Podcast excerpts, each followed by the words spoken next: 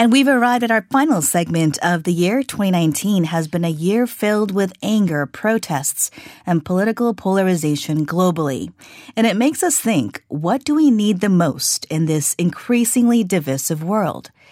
Perhaps empathy is an elemental answer to this, and in our final For Your Information of 2019, we'll hear from Dr. Jamil Zaki, author of The War for Kindness Building Empathy in a Fractured World. He's also Associate Professor of Psychology at the Stanford School of Humanities and Sciences. Thanks for connecting with us, Dr. Zaki. Thank you for having me.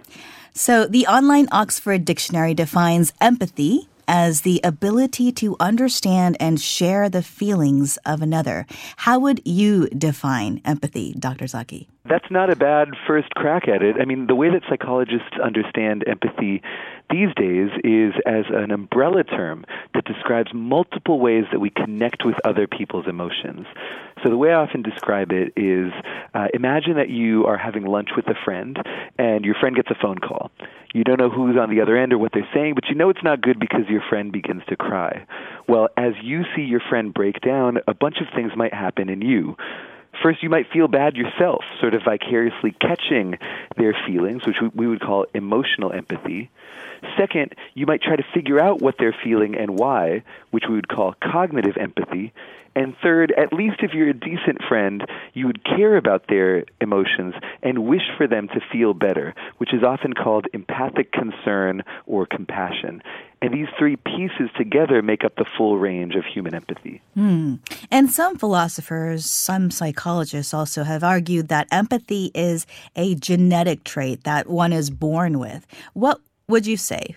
Well, I mean, I think that there's certainly some genetic component to empathy. So, for instance, sort of identical twins are closer in how empathic they are than fraternal twins, right? And identical twins share more of their genes. So that suggests that we're born with it at some level, but I think that we often confuse the idea that something is partially genetic with the idea that it's destiny that it's fixed and that there's nothing we can do about it. Mm. It turns out that although empathy is partially genetic, it's also something like a skill, not just a trait.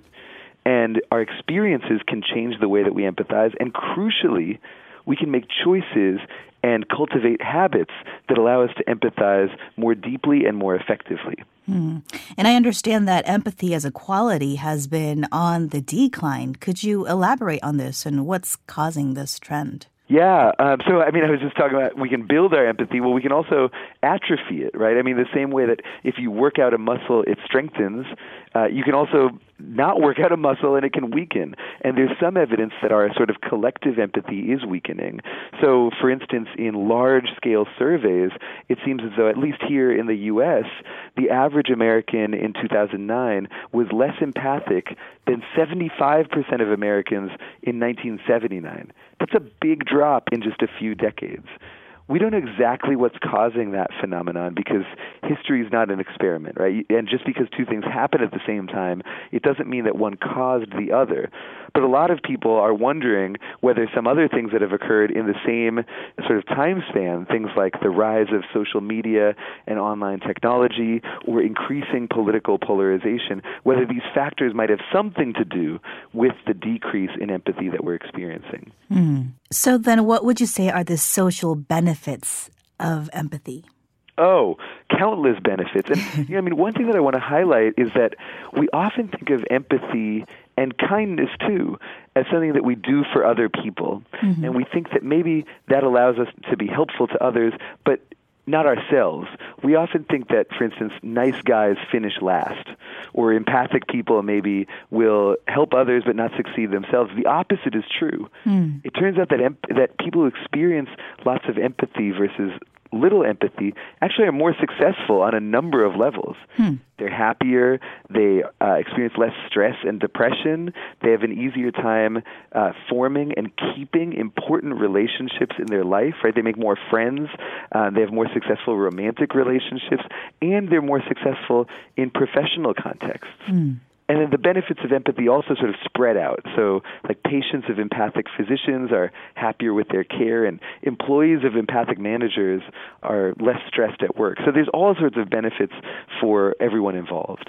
So, you talked about this a little bit before, but what are some practical ways that we can increase our ability to empathize on an individual level? There's lots of ways that we can sort of work out our empathy, if you will. I mean, one of the most tried and true is actually through contemplative or meditation practices, like loving kindness meditation. You know, these are ancient techniques, but more recently, meditators or, you know, sort of people who practice this type of meditation have teamed up with neuroscientists mm. and have found that when people learn particular meditation techniques, not only do they become more effective empathizers, but their brains change in the process. Other ways to build empathy include, for instance, reading novels and attending plays about people who are different from ourselves, using our imaginations to better understand what it's like not just to walk inside the shoes, but walk inside the heart of other people. And then a third way is by cultivating friendships and relationships with people who are different from us. Oftentimes, I mean, as you said in your opening, this feels like an age of division, polarization, and even hatred. Mm-hmm. But it turns out that those types of that that type of alienation, that type of hatred is way harder to do when you know somebody personally.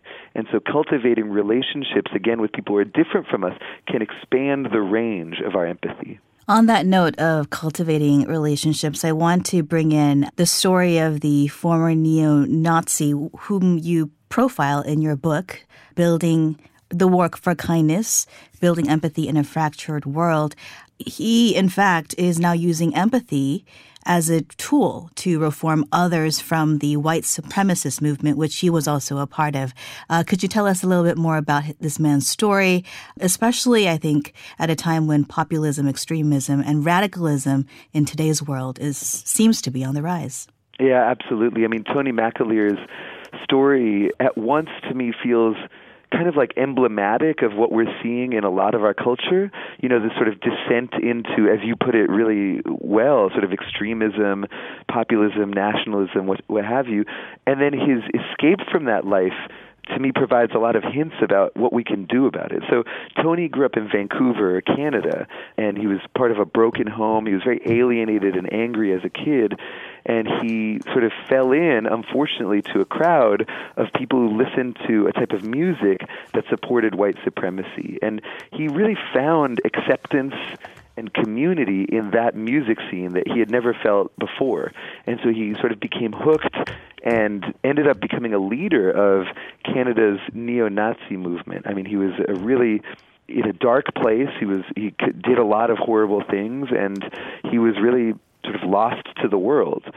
You know, the, what sort of helped him get out of that was a really interesting experience. He befriended somebody who he did not know at the time was Jewish. Mm-hmm. And they were hanging out, and the other man, his name is Dov Baron, sort of started talking about his, you know, sort of his life being a Jewish man.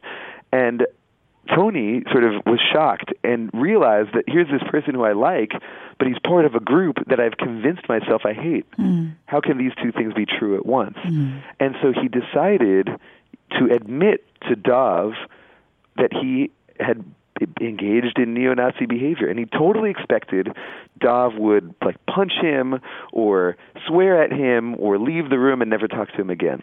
Mm. And instead, Dov showed Tony compassion. He said, That's what you did, but it's not who you are. You're better than that. I see you. I think that nobody owes empathy to someone who hates their people or who would want to see their people destroyed. Sure. But the fact that Dov was able to extend that to Tony changed Tony's life. Because in that moment, Tony realized that he had worth that he was a worthwhile human being, not just because he was part of this movement and sort of like leading people towards hatred, but just because he was a human being. Mm. And the fact that he could receive that acceptance from somebody different from himself basically meant that Tony didn't need hatred anymore to run his life.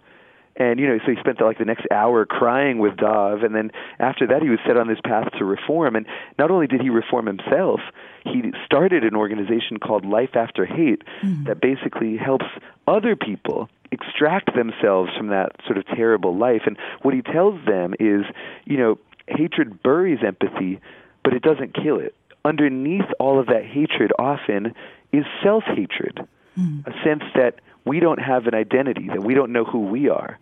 And if we can sort of return to feeling compassion for ourselves and understanding that we are worthwhile, then we can start to sort of escape our need for this sort of, you know, um, vile sort of behaviors. Mm.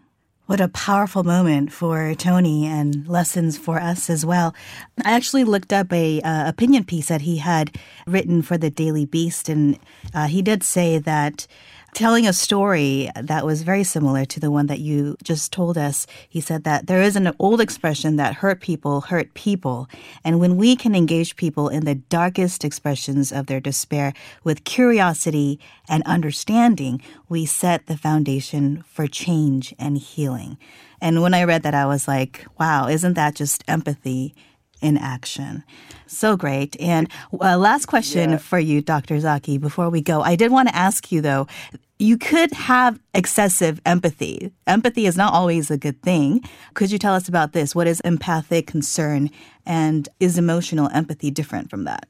Oh yeah, absolutely. So first of all, when I tell people, you know, or write in, in the book, you can build your empathy. One of the questions that I get most often is, okay, should I just turn it up to its maximum level at all times? And I will say, no, that would be a disaster, right? I mean, imagine walking through the downtown section of any city, feeling everybody's pain like break down within one block. You wouldn't be able to make it.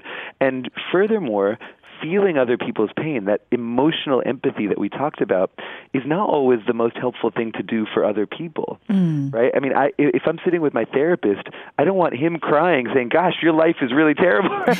I mean, that's not the most helpful thing that he could do for me. He, sure. I don't need him to feel what I feel. I need him to understand what I feel, cognitive empathy, mm. and sort of help me find a plan for how to feel better, mm. which is empathic concern or compassion. And so, one of the things that I think is really important well, I'll say two things. One, I, I don't personally know where people should turn the volume knob of their empathy. I think it depends on the situation they're in and what their values are. I think there are a lot of situations, like when we encounter people who are different from us, where we're not empathizing enough and we should turn up the volume. There are other moments, for instance, when one of our friends or children is suffering uh, really enormously, when we might feel too much pain and need to turn down our empathy mm-hmm. a little bit in order to help. All I want people to know is that they have control of that volume knob. And then the second thing that I'll say is that it's not even just one volume knob. It's sort of like, you know, you can change stereos. Sometimes you can turn up the bass or the mid range, or the you can turn up different frequency ranges. Sure. Mm-hmm. I would love people to understand that not only do you have power over how much you empathize, but you have power over how you tune your empathy, which types of empathy you experience in different moments. Mm. And you know, I know that those choices can be hard to make, but I hope that they're empowering as well food for thought as we head into the new year. Thank you so much, Dr. Zaki, for your time and insights today. Oh, thank you. It was a real pleasure. That was Dr. Jamil Zaki. He's the Associate Professor of Psychology at the Stanford School of Humanities and Sciences.